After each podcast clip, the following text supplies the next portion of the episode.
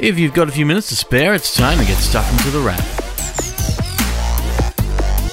It's almost the end of March 2021, and you're tuned into The Wrap, Australia's fastest technology roundup. And as we make our way out of the final quarter of the year, our expectations of a new iPad have largely been quelled for the moment. Apple has been discontinuing a couple of things, from the iMac Pro to the big HomePod, so we have an expectation that other Apple gadgets will be announced soon. We expected them this week, and that didn't happen. However, things did happen this week, and some of them we didn't expect. For instance, Amazon decided to bring its take on a 4K TV dongle to Australia in the Fire TV 4K, a device that kind of looks like a big USB stick, only it has an HDMI port on the end. It comes with a remote that you can talk to and buttons to let you access Disney Plus and Netflix, and it's basically a smart TV gadget that'll play 4K films for 99 bucks, while the high def model for TVs below 4K costs 79 locally. That's just one gadget announced this week with another from Dyson. Actually, there were two from Dyson, but only one has been announced in Australia. In the coming weeks, though, you can expect a Dyson bladeless fan, you know, the one you can put your arm through, that has the ability to filter out harmful chemicals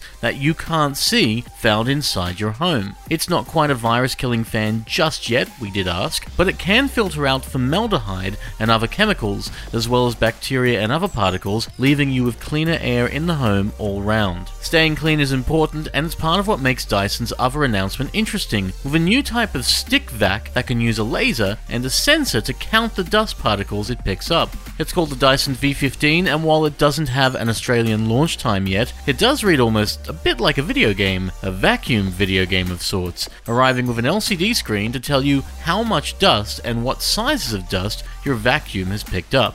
Crazy. Also crazy is what William Shatner is doing for his 90th birthday, which is turning into an AI of sorts that you can talk to. It's a little science fiction, but the man who was Captain Kirk before Chris Pine is becoming almost like something from a Star Trek holodeck. Together with a technology from Storyfile, he'll record video stories that you'll be able to actually ask him about. Elsewhere in tech, Sony released a tiny speaker with a lot of bass in the SRS XB13. Qobuz looks set to bring its hi-fi audio streaming to Australia, handy for folks who love high-res audio. And Australia's science division, that is the CSIRO, said that the Parkes radio telescope the dish would be used to provide support for one of the first commercial moon landings later this year. We're going back to the moon, people. Well, not not we, me, other people. I have reviews to get through, which this week includes the Samsung Galaxy S21 Ultra, a big phone by any stretch of the imagination, and easily one of the best Android phones of the year. Not that there have been that many this year. So far, the year has largely been a little meh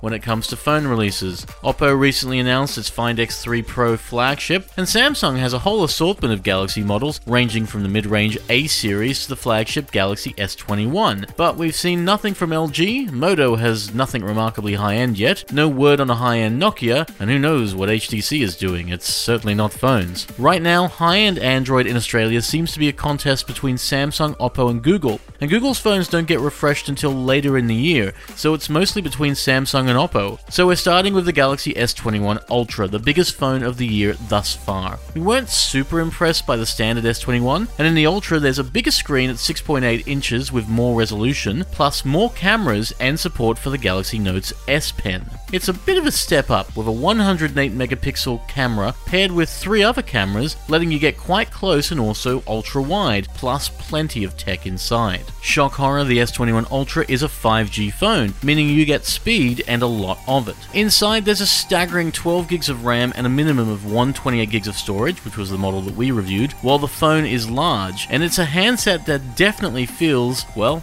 in charge. Helping it get there is the fact that this isn't just another S21 model, because it's actually kind of like a Galaxy Note. If you have one of the S Pen styluses from previous Galaxy Note devices, or even maybe a Galaxy tablet, you can draw directly on the screen. The battery life is a bit of a mixed bag though, which can feel like a drain at points. You'll get a good 4 hours of screen time, but if you use the phone like a normal phone, well, it can get through the day and then some. At $1,849, it isn't cheap, mind you, but until we see the Oppo Find X3 Pro, it might just be the best Android phone of 2021 so far. For now, you've been listening to The Wrap, Australia's fastest technology roundup. You can find everything you've heard about and more at thewrap.com.au, and a new episode can be found every week at LiSTNR, Spotify, and Apple Podcasts. But for now, have a great week.